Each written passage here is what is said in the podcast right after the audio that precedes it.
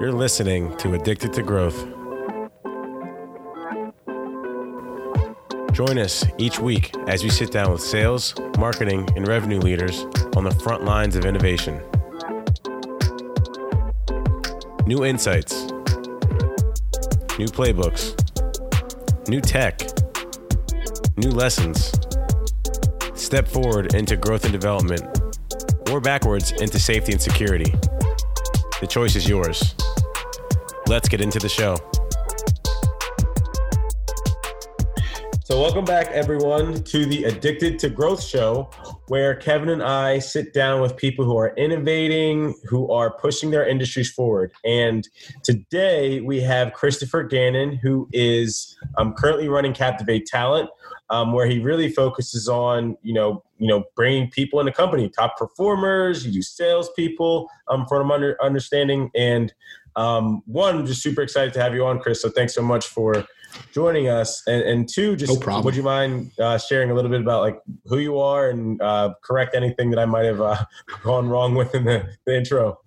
Oh, you you intro sounded pretty good. It wasn't captive talent, captivate. Like so, that's that's usually just, the hook that gets people. But uh, I've been in recruiting now for aging myself 15 years. Uh, worked for some big firms, uh, then did the internal thing as a head of talent a few times for two startups, uh, and then started Captivate Talent with the mind of like, how do we help revenue teams scale and grow? Um, it, it, was a big problem when I came to my first startup, and that's what our mission is. Like, how do we help these teams build from you know a Series Seed or Series A company all the way up to Series C or D? So, Chris, I I'm really curious to get your take on this because in the sales industry as a whole, right? Like the average tenure of a sales rep is around 18 months. Now, I think there's probably part on that on, on sales reps themselves, and then also on, on leadership and, and probably and hiring and, and where it's broken. But what do you think are some of the most contributing factors? How do we fix that? You know, this is a, a silly answer, which everyone knows, but bad managers um, is probably the biggest factor that we hear um, from a candidate standpoint. You know, the, oh, my manager did this, or they changed my comp plan um, halfway through the year, or, you know, I think the biggest overall contributor to that, though, is companies probably scaled too fast and they were pretty loose when they were doing it. So they didn't have good metrics built in, they weren't scaling to make money. They were scaling just to grow. Um, so it was a big, big, big issue. Yeah, and, and, I think you see a lot of that where it's a lot of funding. Let's grow by throwing a ton of you know people at growth, and they they necessarily haven't figured out all of those you know whether it's indicators or metrics. Like they they don't know what are those triggers to grow so i, I totally agree with that um, i saw a number somewhere where it says that it, it costs a about $115000 to replace a sales rep so that's with onboarding that's with um, lost revenues training time resources everything which when you hear that number like that's a pretty startling number how do you think you know, because obviously there's a problem here, right? There's really, really poor tenure. There's really, really poor uh, or really, really high cost to replace. How do we fix it? Like, where where do we start? Uh, I mean that that number's like, I mean that's that's that's probably on the higher end per se, but you know it depends on who you're hiring. Like if they you put the the CRO in there too, and they they factor in that with the SDRs. Um, that, that probably spikes that number. But you know, you look at first off that if you take like 20 sales reps over the cost of three years and like extrapolate that cost out, like how much money are you just burning? Like how much money are you paying somebody like me to rehire your team three times over in the course of three years?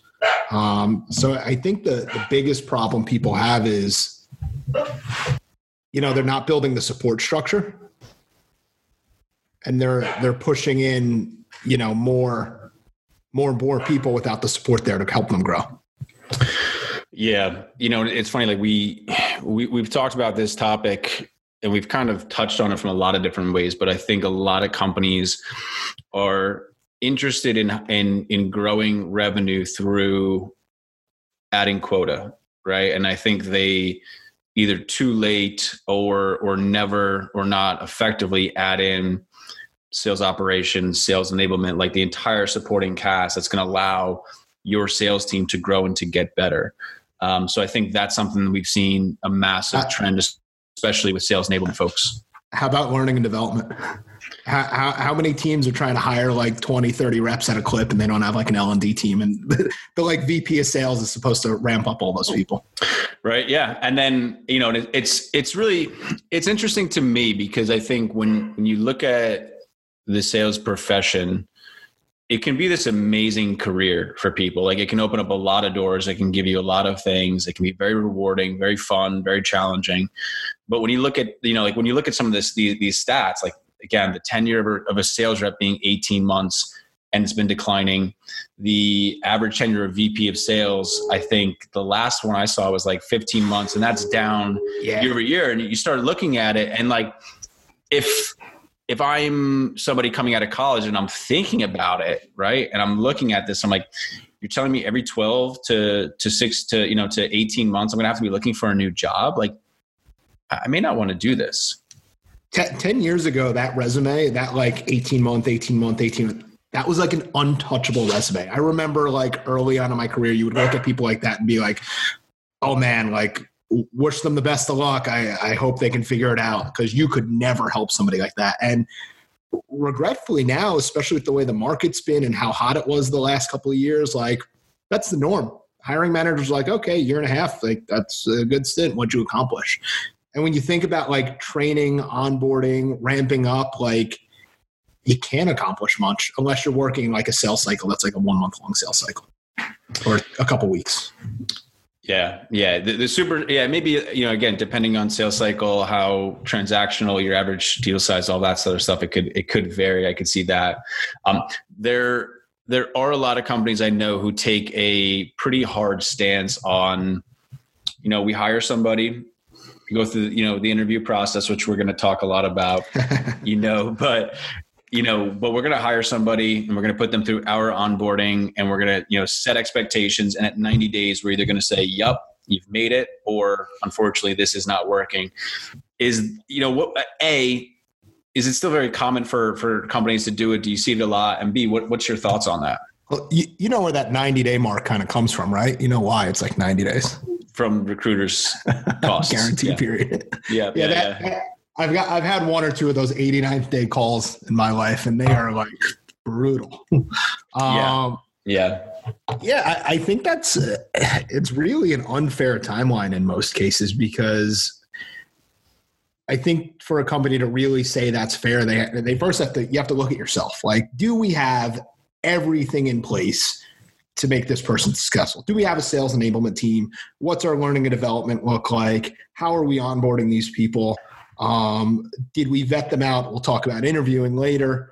Um, and also, what's the frontline manager usually look like in sales? Like we we've had the methodology for so long. Who do you promote? Your best performer. Is your best performer always the person that should be that manager at 25 years old because they rocked quota once or twice and now they're like managing a 23 year old and just screaming at them to make more calls? Like it happened a lot. It happens a lot. Yeah, it's almost this sense of like forced growth. Yeah. Oh, like we're going to promote you in two years because to lead a team. Like, Jesus Christ. Like when I was 25 years old leading a team, it was rough.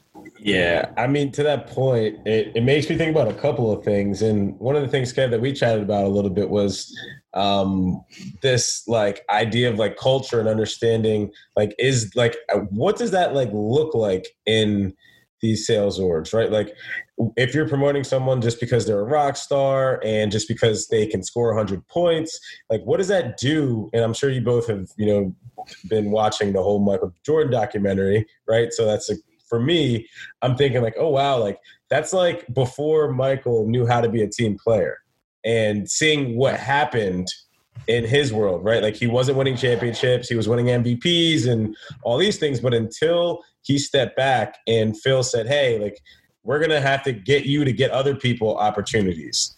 And once that started happening, that's where all the success started to pop in. So I think it's kind of to little ramp, but like point like being like culture, it's all about how does this person fit in to the organization and like do you have someone on your team that's literally Dennis Rodman that'll get 20 rebounds a game and like is that good for your organization like maybe you pay him 40 grand a year to show up just get rebounds just to high five people around the office and that's what he does it, so, it's crazy when you watch that how how like late in his career Jordan was until he started doing that stuff. Like how many years they like almost made it. They like didn't quite get there. He won the MVP though.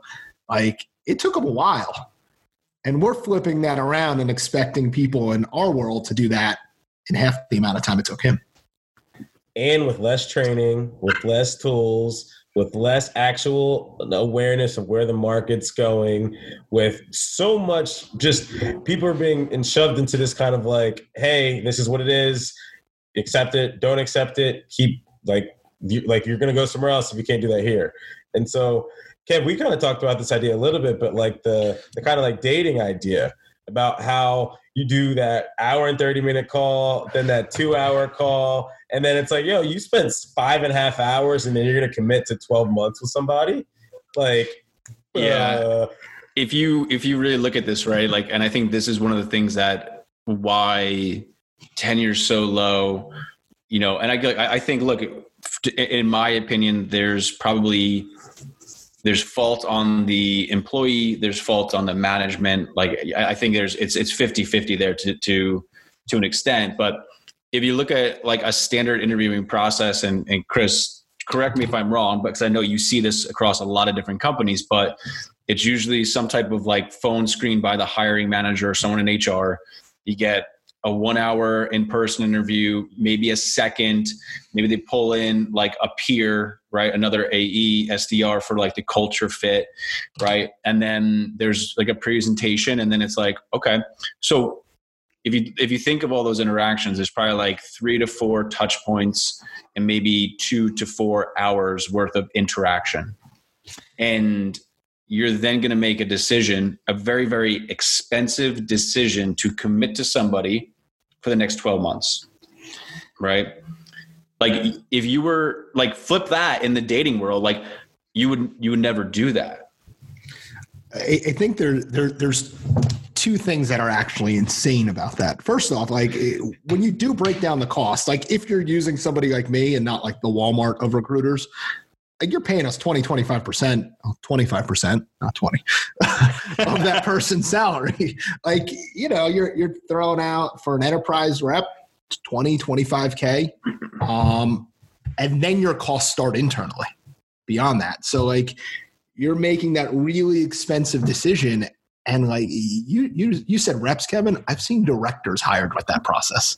Like I've seen VPs in a very similar process and it's really because hiring and recruiting turned into such a bastardized, like, rush, I just need talent process that we're not really partnering with people anymore. It's all about even some like good clients we have. They're like, oh, we have like four recruiters working on this, and it's all about whoever can just get us a candidate the fastest. And Chris, you and I've had this conversation. Like I've been, I've been hit up by four different recruiters for the same role for the same company. Yeah. Like, so there's, so A, that tells me that there's really no, uh, like, no relationship and commitment from employee to recruiter, right? It's literally just, I'm going to shop it. Whoever can get me the best person the fastest wins, which, you know, kind of fair. I kind of see it, but I also kind of don't. It kind of it doesn't feel good, right? But then the other aspect of this too is that both employer or both candidate and the the the company hiring it's like your instagram feed right? You're just putting your best self forward. And you know like chris when you and i've talked about this before i think it was like like maybe someone's got this little tick that you just never knew about that you're like oh my god this drives me insane. Like the first time you go on a long weekend with your significant other you're like you snore? yeah, like you snore like that. Like I, I, oh. can't put up with that shit. Like so, it's just it's it's interesting how there's things that in our personal lives like we would never ever accept but professionally, it's a norm. It, right? it breaks down relationships on so many levels at different parts of the process. First off, like if you're working with a recruiter and I know I got four other competitors out there, I'm going to work really, really hard for like a day, call my contacts, and then it's off my radar. Like if I find somebody, if I get lucky, if I throw it at a wall, yeah, maybe. But like I don't want to work on a job with five other people. That's like imagine imagine one of your reps called and said, "Yeah, they're demoing seven other prospects right now." How much time are you going to tell a rep to spend on that one demo? Yeah, like, yeah. Like move move to somebody who's got like a little bit more focus or a little bit more relationship. And then you said it like as a candidate, like your brand is just getting thrown around everywhere by everybody. Like you don't know how they're representing your brand on the other end of the phone, like because you haven't taken the time to work with that recruiter and spend time for them to understand who your culture is, what you're about, what your you know values are. So they're just going out there and they're just flinging jobs at people and they're hoping it sticks too. So it's it's this rush and bad, bad, bad process. And that's yeah. not even talking about the interview process. That's just finding people. Yeah. Oh. Yeah. What, Chris, quick question. What would you say people could do to revamp their playbook when it comes to this bad process that we're talking about right now? I mean, the first thing you'd, uh, I mean, you know, not to talk about the time we're in now by any means, but like right now, stop what you're doing, reevaluate, and find out where your relationships are. Like, really build a relationship. If you're, this could apply to anything, but if you're working with a partner in some sort, like, dig into that relationship, build that relationship now when things are a little bit slower because you know, if I'm working, if I know a client's relying on me and I'm exclusive with them, I will go stand in the highway and stop traffic for them.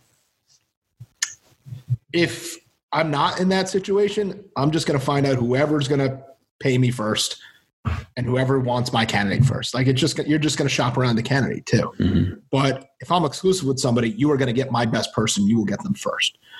Uh, but I think people need to back up even further than that and say, what's wrong with my hiring process? Why did the last three or four people not work out?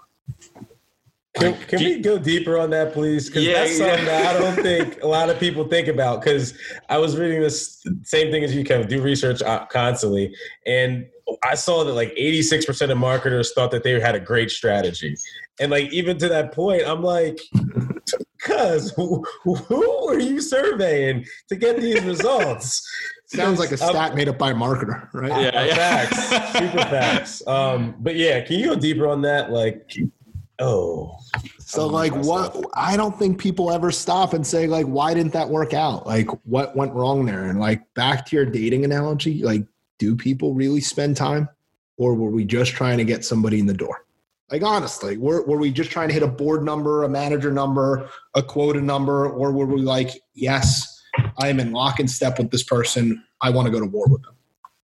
That's it, right? Like I think that to me is the there's pressure whether it's from a board, whether it's from the top, whether it's from investors, whoever, right? But there's so much money being pumped into technology companies today.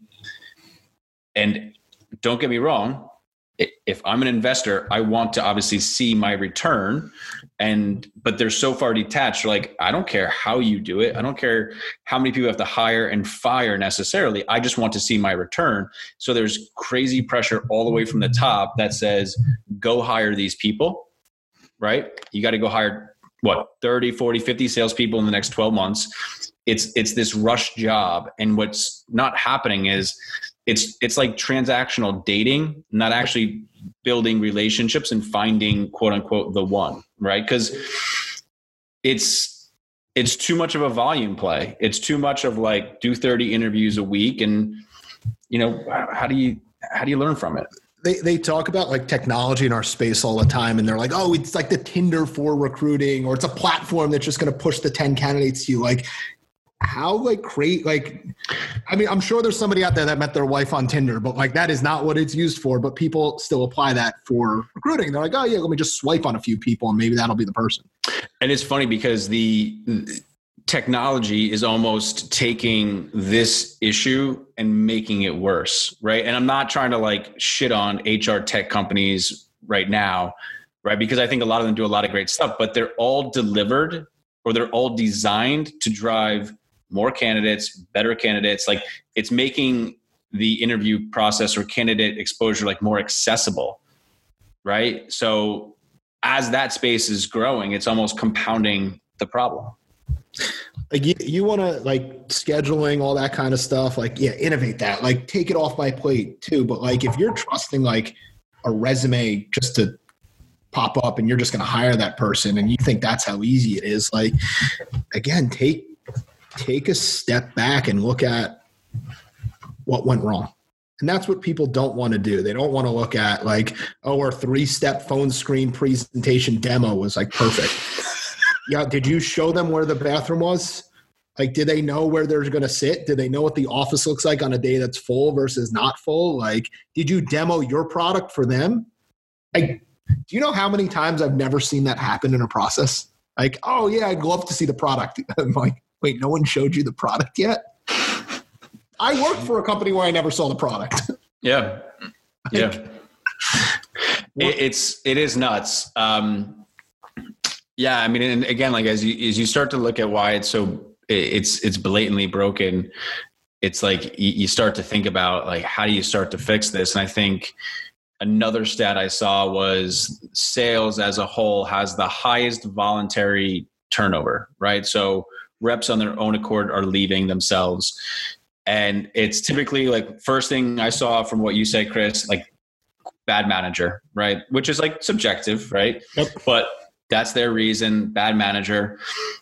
Someone else threw more money at them, which is always going to happen because, you know, some companies get crazy funding and they don't care what they pay. Others are a little bit more, you know. Yeah, that that's all stopping pretty pretty quickly, probably. yeah, days. right. Yeah. Um, but then the others are things like I'm not getting promoted quick enough, or you know, I don't see a path to promotion, all that sort of stuff. What do you do when you're talking to a candidate, right? Because I know, and, and and I've been one of your candidates before, so I know this. But I know you you try to paint the reality, right? Like you're not trying to like you have no equity to try and you know paint this sense, this false sense of like great culture. Then you walk in and no one's there, right? Like Yep. But kind of talk through like when you're talking to a candidate, maybe it's questions for them to ask, things to look for, how do you try to set, like level set that reality for for your candidates? So i mean i would say though that that is probably regretfully a little unique for our industry which is sad that that's like a little bit of a usp for us. Like hey we're like pretty transparent with you. Like that's crazy in recruiting. Yeah. that's why recruiting's broken. Like people just can't be honest. But i mean at the end of the day like it's a long game. So yeah. you have to be honest with people because then they're not going to turn into your clients later. But you know, candidates have to dig into culture and they have to. It's crazy to say candidates should demand anything right now because it's a client-driven market all of a sudden. But like, clients should be doing this too. Like, they should be at an they should be at an office for three hours like that should shouldn't be like this big use of time and resources if you're if you're building the right funnel of candidates and you're doing the right, you're partnering with the right, whether it's your internal recruiter or an external recruiter, to get you maybe the top four people for your company, you should be ready to invest a couple hours for them to be in your office and meet the whole team that they're working with. You should have enough time to take them out to lunch, especially if you're in a sales role and they're going to be doing that with with like what if the guy eats with his hands? What what if what if the girl like goes crazy on the waiter because they bought him the wrong like entree or something like that. Like you should invest that time with people. And that like I can't remember the last time a client's like, oh, we're gonna take them to lunch. Yeah. Yeah, it's, it's interesting because just I know you go, man. No, I was just gonna say, like on the opposite side too, from like a candidate perspective, like one of the things that I always do, and I, I have a bad habit of this, is I ask questions that like most people don't want to answer. So I'll straight up be in a sales interview. I'm like, hey, what's the LTV of your customer? And they'll look at me like, um, yeah, so like we don't usually give those numbers away. And then old me should have realized like, bro, run, right? Like if the sales team doesn't want to give me these numbers, then like there's some there's some fishiness happening, right? And on the flip side, it's like when I go too deep, I'm like, hey, can I get a meeting with the CEO? Or can I get a meeting with someone that's on the executive team? I literally will get like, well, they're really busy. And like looking back, I'm like, yo, you you had the questions, you just didn't get the answers. So you felt awkward in the process because you're asking like really good questions after I'm looking back at hindsight, but you're not getting the answer. So it's just kind of like if you ask good questions and they don't answer, think about that and realize that like your potential is going to be put into a certain level to be achieved at that company and you have to either be okay with saying yeah i'm gonna stick it out and like i know this is my lily pad to the next thing right? Like that's where i stop for now. Or you say okay there's enough limits for me to think like oh wow i actually have room to grow because they actually taught me stuff that i didn't know in the interview process. Transparency is one of the most mind-blowing things of why it doesn't exist in the process. And you know to be honest i've, I've probably lost a deal or a candidate or two in my last couple of years because i was overly transparent.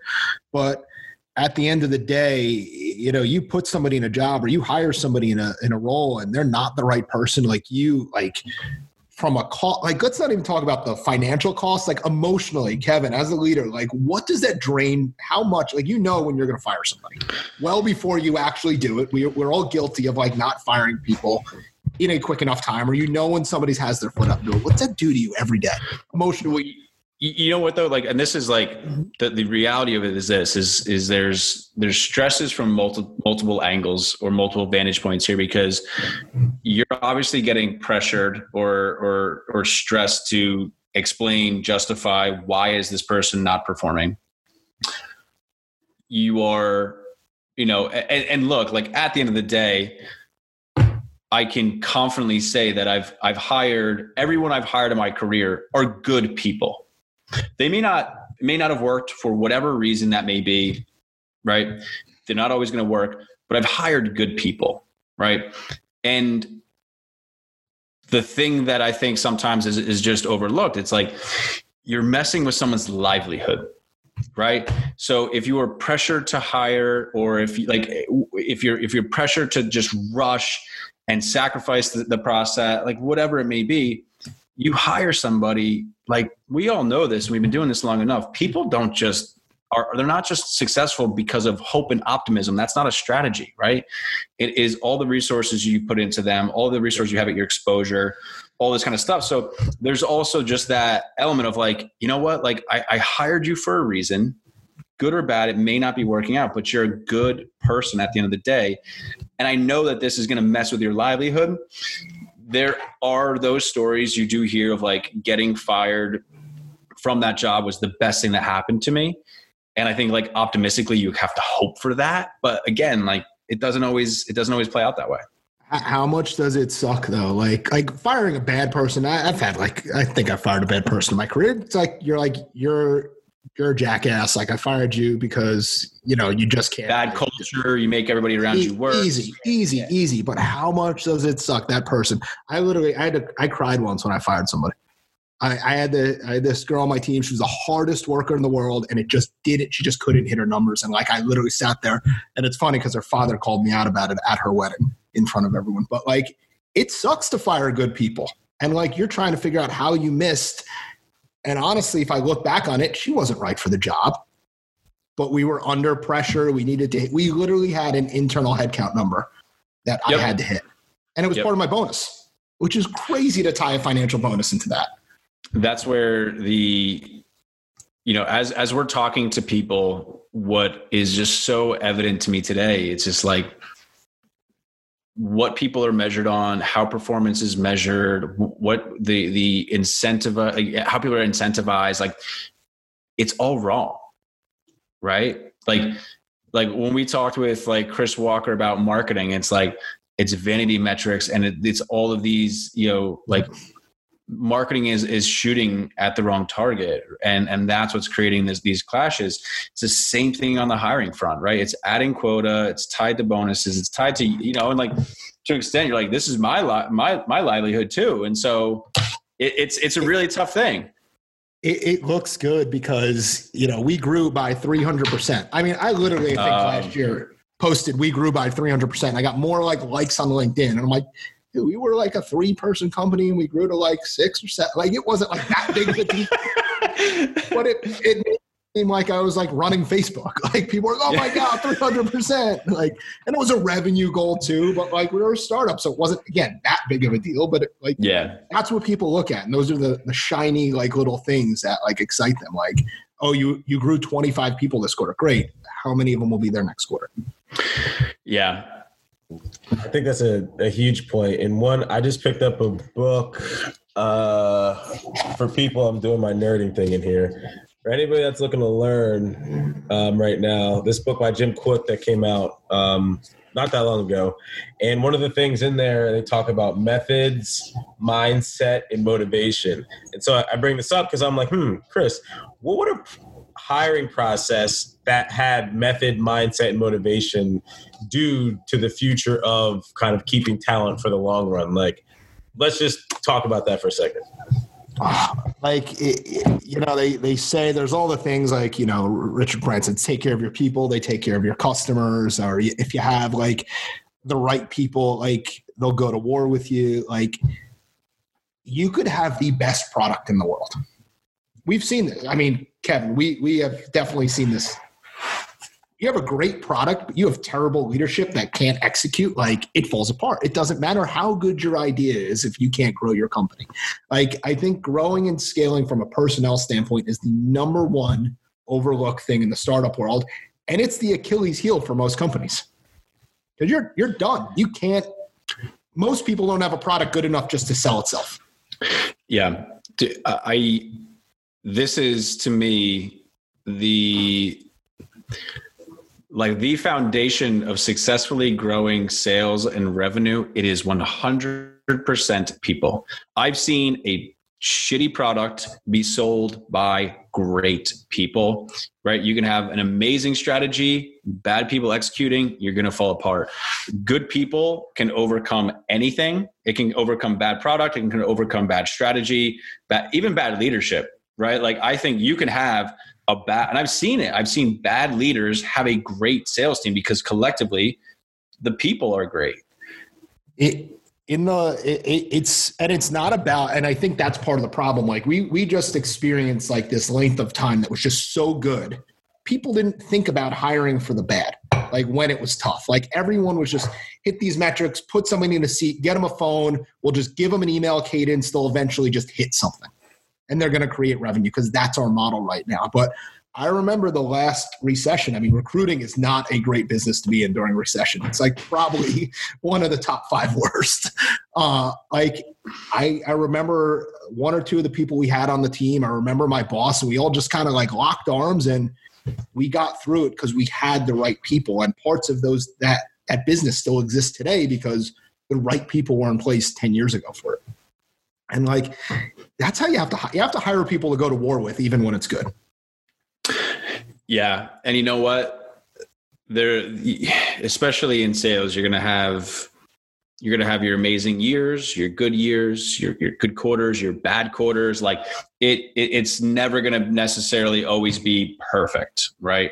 And so I think a understanding that aspect like when you've got it good like hold on to that like hold on to that and hopefully that's one thing that can reduce these really short tenures and, and, and things of that nature. But on the flip side of it when you have the wrong people i also think about it from a timing perspective. Like if you hire a bad bunch of people do you know how long it takes to rebound from that? Like think about it this way right? Day one you hire somebody they're going to be in that role anywhere from three to six months at the absolute earliest, right? Before you're like, okay, you know what? This isn't really working. You may have your process of performance improvement plans that's going to go on for another. So, really, you're probably in there between six and nine months. Then you need to hire somebody else. So the time to to to you know recruit and interview and hire, onboard and train and get them fully ramped up, you could lose a year and a half before you even realize it a year and a half of revenue because you made a bad hiring decision. is it weird that we're in this time of like instant gratification and we always think about the now, but when we make those bad people, they delay that reward for us by years, years. And you think about it, if I told somebody like it's going to be two years till you get promoted, they'd look at me and be like, no way, I can't wait that long. But you make one bad hire, that's going to kill you for two years. They'll be like, oh, okay one of the best one of the best piece of advice that has ever been given to me on the recruitment piece. Uh, and chris you know mike stankus i mean an amazing amazing dude. Yeah me too. But he, he, when when when we would um, look to hire people he would flat out say he's like are you willing to bet your career on this person? Right? Like if you're willing to bet your career on this person dude the first time he asked me that i was like "Ooh, i used to like I, I used to like this candidate but i was like i'm not willing to bet my career on this person. And he was like then we don't hire him. And it was like you know and so to me that's what i go back to right? And it, it's not always perfect but it's a really good gut check on are you making the right decision? Are you not make or, or maybe are you, you you jumping the gun and hoping a bit more you know, you know it's funny, and Kevin, you you know this. I mean, when I started the business, like part of my hook was our our last tagline is attract, hire, retain. And the retain piece was all about like us sitting down with these teams and these hiring managers and leveraging my experience from the startup world and saying like, hey, this works, this doesn't work, this is what we've seen. Here's how we're going to help you build out your process. Do you know in three years how many people actually have taken us up on that? We offer it to everyone, like two clients, maybe three, I think and probably one of them actually implemented and went along with it. And it's just because people were in this mad gold rush for a candidate. And reference checks, like we have two clients that do reference checks. Two. Could you imagine hiring somebody that could like sit next to you and you don't do a reference check on them? I myself was guilty of it. I didn't reference check a candidate. I was just like, oh, probably should have reference checked that person a little deeper than the one person who referred them to me. Yeah. Like yeah, there, there's I think there's a lot of uh, uh, skipped skipped steps, right? And there's things like once you start to say it, it just sounds so logical, right? But then when you're in the thick of it, it's like so we got to hit. We got to get this number in. We got to do this, that, whatever. And so it's like go, go, go. And don't get me wrong, like every recruit, when you're like, oh, they're like, what are like? Oh, why do you have to do reference checks? You met them, like, like that, that's what you're gonna get but like it's the right thing to do. And like we've had a client or two uncover some stuff that we couldn't figure out in a reference check. And they backdoor to Canada. Like, Whoa, no, like we can't hire this person. And you don't you don't get frustrated. The right person shouldn't get frustrated over that. Like you should be okay that that's your client, and if it's the right client, you have a really good relationship with them, and you're happy that you didn't put that time bomb in the middle of their company, because that's what a that's what a bad employee is somebody that's going to burn resources, not make revenue on the sales side, and probably kill culture. And if you're not hiring for culture, like you're, that's not the first mindset when you go into an interview process, culture, how do we interview for that? How do we screen for that? All right, next. What's the next thing we screen for? Like without culture, you're done. We've all had a non culture fit in the office before.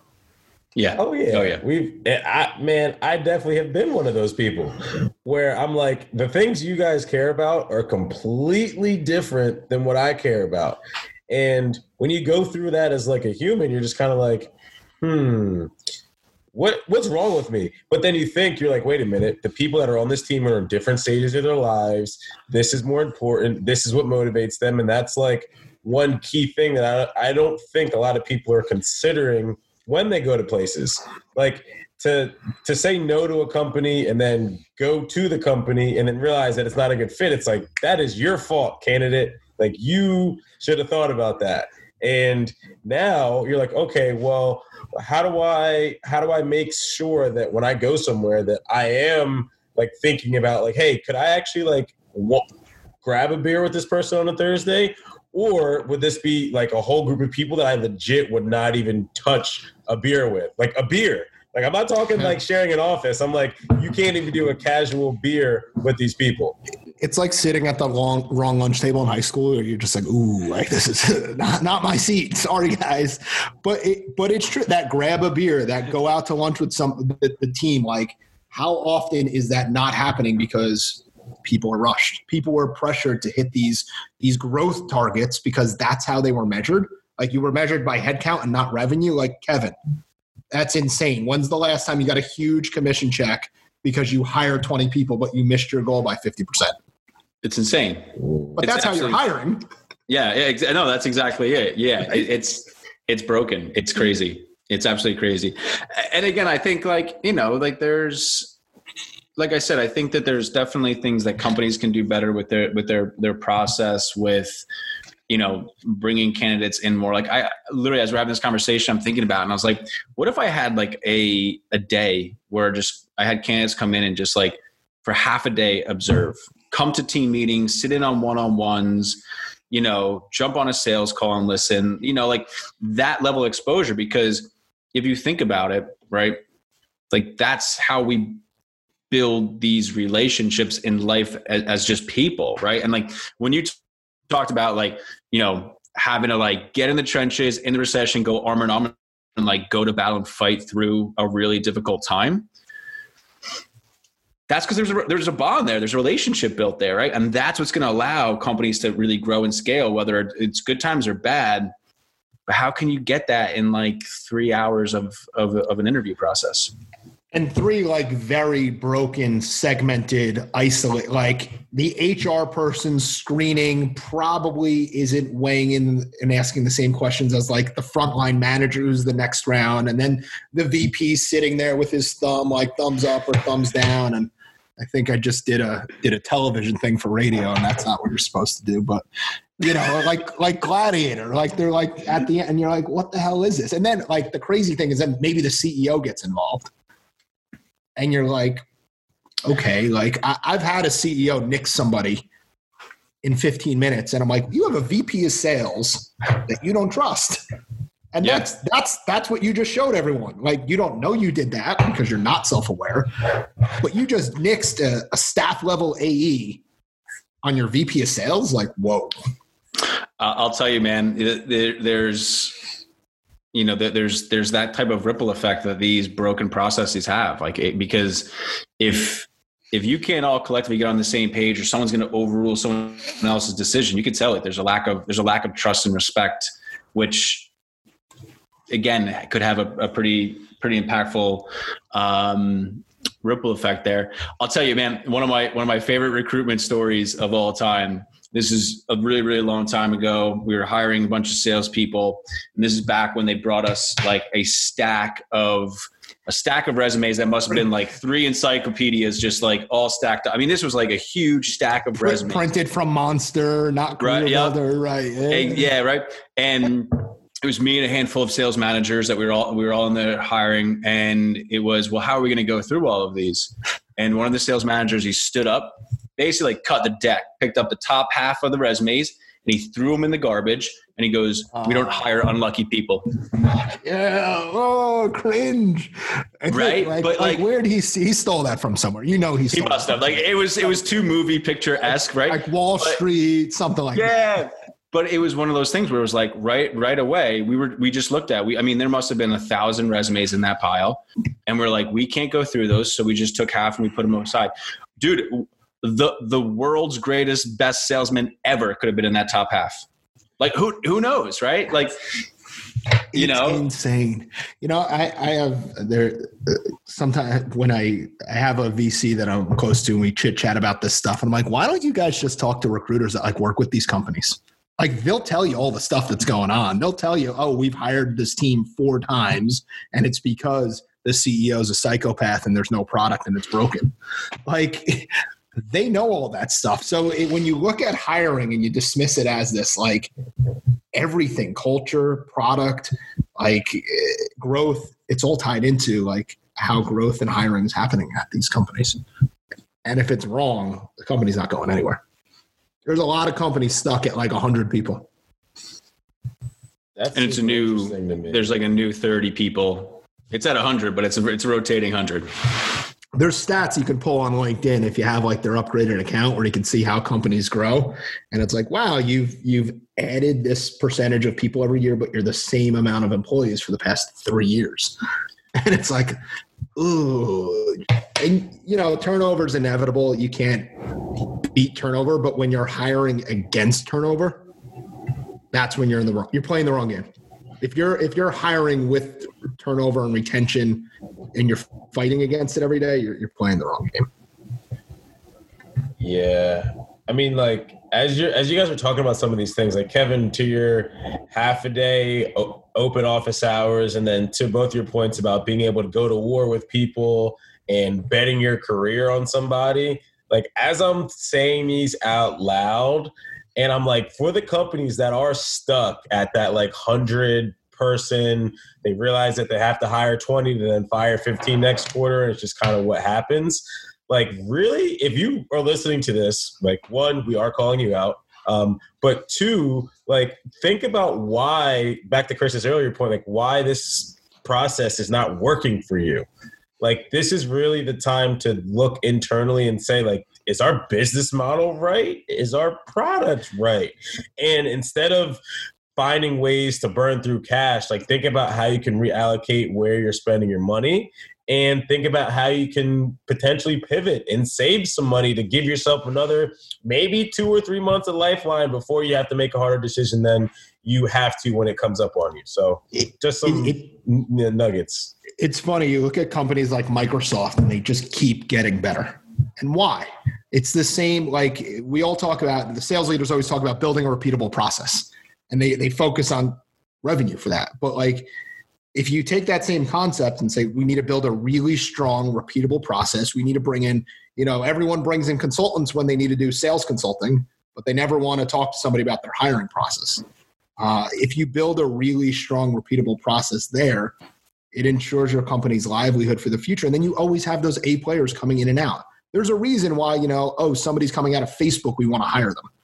Because you know they've been vetted already. It's us being lazy, actually. Because we know yep. a better company that has a better process than us vetted that person. And that's why we want to hire them.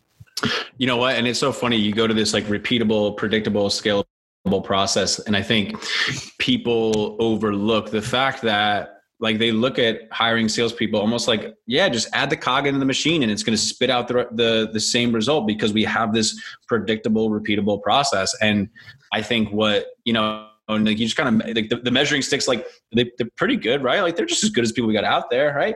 And it's like, like it's just, it's broken. And I'll tell you again, like just going back to the phrase, because I, I can't stress it enough. There has been times where I've interviewed somebody and I had to go fight to get approval on that that role, like on getting that additional headcount added in. And the times where I've gone and said, I will bet my career on somebody, and I had conviction, like I would have bet my career on this person, it has worked out. Right. Like when I'm like gun to head, gut check, I will 100% bet my career on this person. I, I can find emails where I'm going for approval on this, and I, I say that in the email. Those people work out. I think yeah. so few people are willing to bet their career on somebody else. Ah man, you took the words out of my. Oh, is that brain. what you're saying? I'm sorry, yeah, but no, it's true. No, but it's facts though, and like to both sides. Like a, like for the people listening that are in in market, right? Like, would you have someone else bet their career on you? And if they struck out, like they would lose everything. Think about that. And then flip side, the people that you're about to bring in your company would you literally bet your career on them, red or black? Like, would you do that? And if the answer is yes, we're not talking to you. But if it's I mean, no, mm, let's have a conversation. We we see this application though in like the elitist of the elite in the world. Like you look at why is Navy why is it so hard to be a Navy SEAL? Why? Because when shit hits the fan and everything is blowing up around you, you want to make sure you have the best person next to you to get you through that. So like you know, let's let's tone that down a little bit because hopefully nothing's like blowing up around us at work. But like, why aren't we trying to find the best people to work? We're just trying to find anyone to work next to us. And that's why this whole process is just down the drain. It's in the gutter. recruiting hit an No. all-time low recently. No way. And it's interesting, like just going off the Navy Oh. SEAL example. Fuzzy, Oh, fuzzy, fuzzy, fuzzy, fuzzy. And he can usually go like maybe 55. As soon as we hit like an hour, his microphone's like, nah, Kev. Overheats. It gets tired. It gets tired. Yeah, here we go. You're good. Yeah, but you know, like you you just go, kind of riffing off the Navy SEAL example. Look at how much training and investment goes into that very, very few percentage of people, right? And it's like, you know, and and uh, again, it's it's there's mindset, there's all sorts of stuff, but the amount of investment that goes into those individuals is you can understand why they're like the one percent.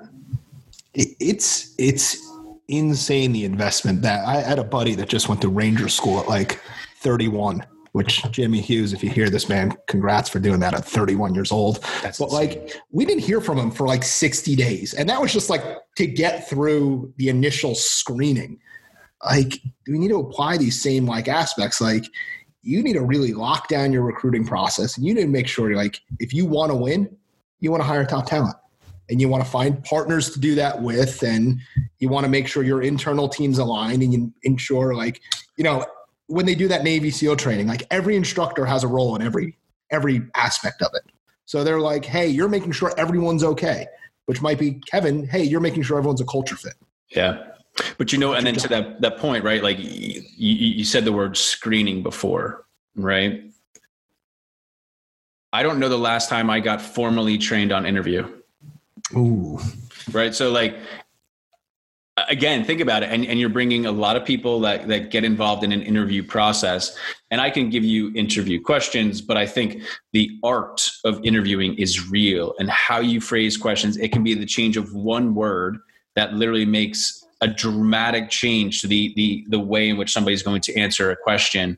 And you know how do you kind of unpeel that layer with people? When how do you know when to dig a little bit deeper you know?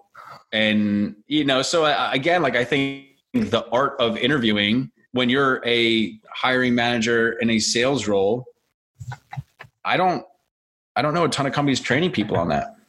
Kevin, let me ask you this. If three months ago, in the height of the world being busy and good, if I said, hey, man, I want to come in for three hours and do some interview training with you for Say free, no. would you say, yeah, we have three, my, I can get my managers, I can get my, my HR people, we'll do three hours of interview training. Uh, you you're a hundred percent right I was about to say, you're going to be lying if you say yes, Kev. I'm going to call you out right here on this. If- well, wait, hold on. If Chris is asking me, of course I say yes. If it's anybody else, I say no way. I don't got time for that. But you're right. You're right. me and Amanda just had a conversation. It's it's actually on our website that says like candidate interview training for managers, and we're like, should we take this off? No one's actually ever. We we talk to people about it all the time, and no one actually ever wants to put the investment into it. I'm telling you, man. I think there there needs to be like a like an evolution of like how do we how do we change this stuff, man? Like for for the better of people, for the better of companies. Like it's just it, it, it sounds crazy, but it's just it's so broken. Well, let, let me. So, sales leaders, let me flip it back to you. If I tell you to read predictable revenue, like you've all read it, like to know, like everyone recommends it, everyone uh, predictable revenue. Okay. If I told you to read a book on hiring and recruiting, why, why, where, why is there that like disconnect of like this is important? This will Small get me to the promised land. It's the small piece instead, because like what happens is, is to you, recruiting's the world, right? Obviously, yeah, yeah. outside of Chris, right? It's Chris, and then there's recruiting, and then like you know all this other stuff. But like to those managers, again, I'm speaking for you, Kev, but correct me if I'm off. It's it's literally this piece of the process that they know it's a part of getting someone in to help them do their job better. It- so it's like it's a line item. So they That, that little piece though, it's like that that hole in the Death Star that they like shoot that missile down. It's like it blows the whole thing up. It's like that that small little tiny gap, that little thing. It affects what they do every single day. Like you don't have good people, you go to work, Kevin, you are not in a good mood. Yeah. Also, to be fair, I mean, Kev, do you have time? Like, to be, do you Yeah, have yeah. time to read a book about uh hiring? Like, you, you know th- th- it's funny like if, if you tell me hiring maybe maybe not right but after this conversation a hard yes of course but like but like but no but i think you know like i i think a lot of i think a lot of people are out there reading books about how to build culture how to build your tribe. Like you know i, I think there are some of those you know unique softer skill type you know books. But again right now we talked about the short tenure of like a vp of sales but then you start to look at the, the head of like the vp of sales role today and it's like okay well should you be reading books on copywriting because you need to have your reps write and and and communicate and message better or is it on closing? Is it on negotiation? Is it on like social media.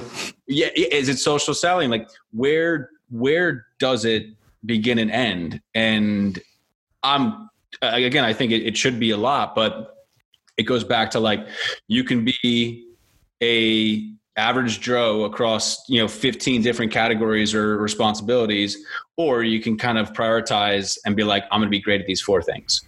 And again, to me, if if, if I were to start all over again right now, I, I think my my big thing it's like uh, uh, one of my four pillars of just being absolutely amazing at is building based off good people. I think this could be an interesting place to kind of think about what sort of skills. And Chris, I'd be curious on how you would put something together with this, uh, I guess, objective. Like, what sorts of skills can you start to put in this like new skill of future growth, marketing, revenue bucket that people are starting to realize is a thing? Um, like one of our next guests that we're having on here is is he runs a growth department, right? And he talks about sales and marketing and revenue.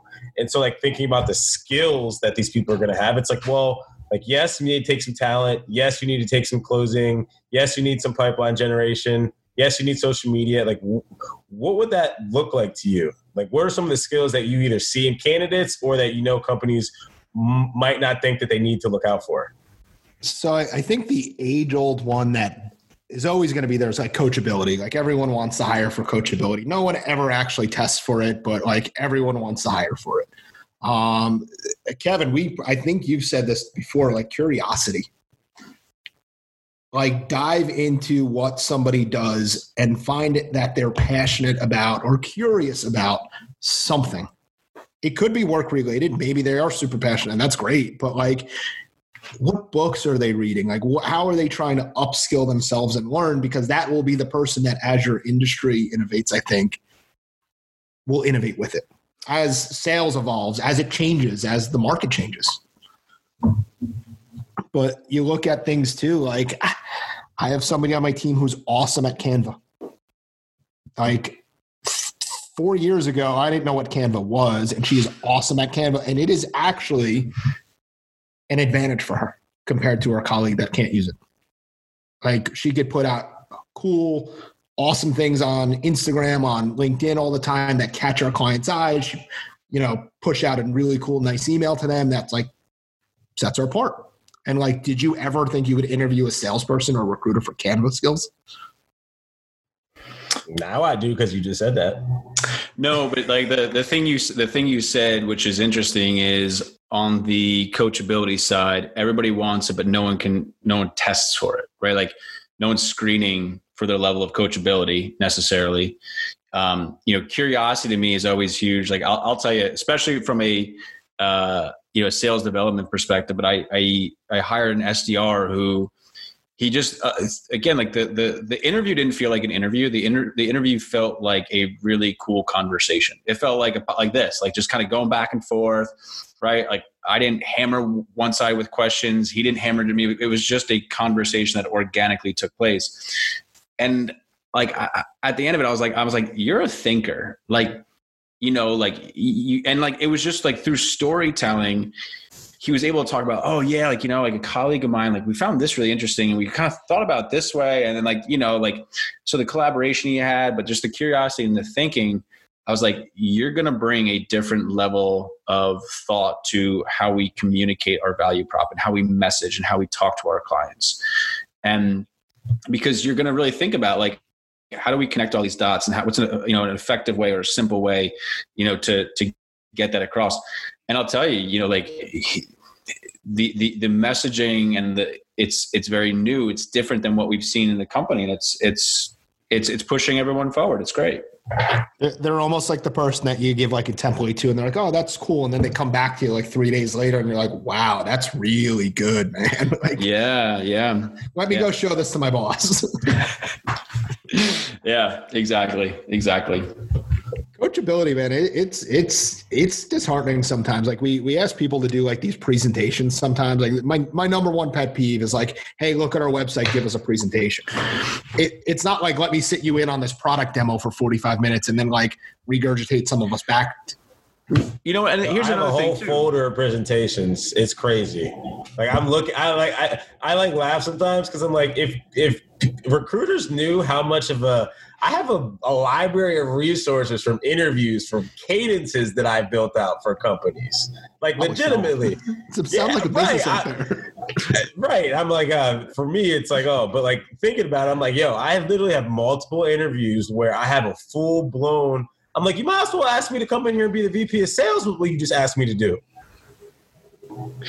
Like straight up, because Like, uh, you're sell asking me this to, product. yeah, I don't know anything. Like literally, don't know anything about what you're doing.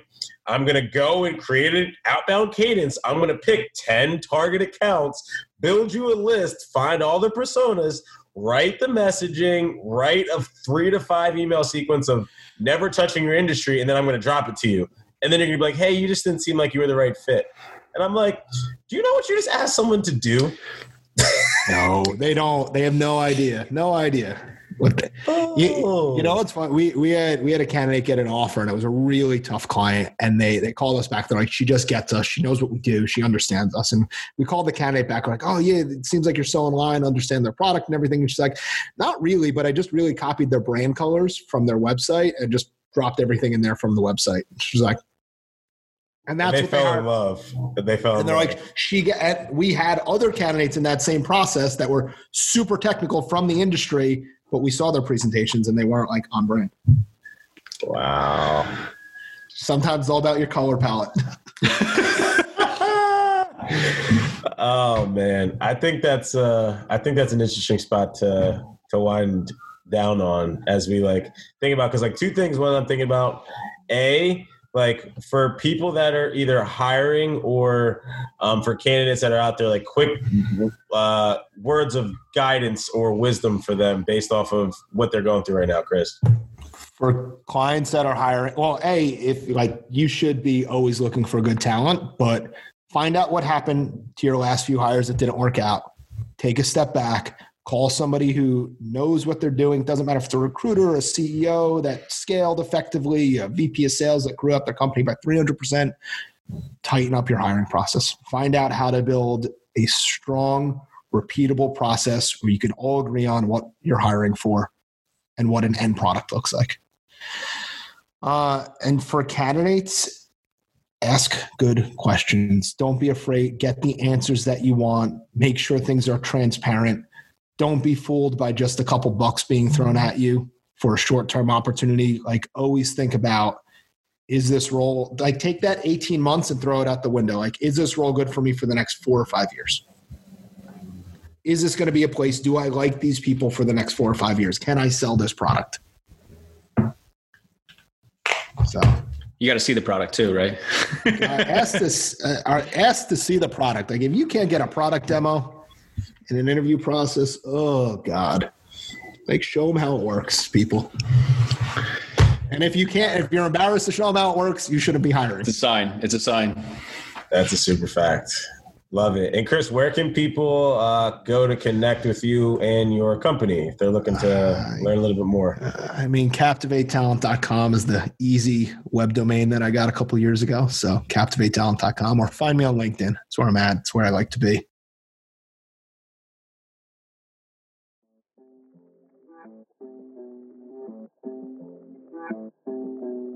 Thanks for listening to Addicted to Growth. If you learned something new, don't be shy. Let people know. The best way to learn a new skill is to practice, day in and day out. Go execute something you just learned this week with your community. Until next time.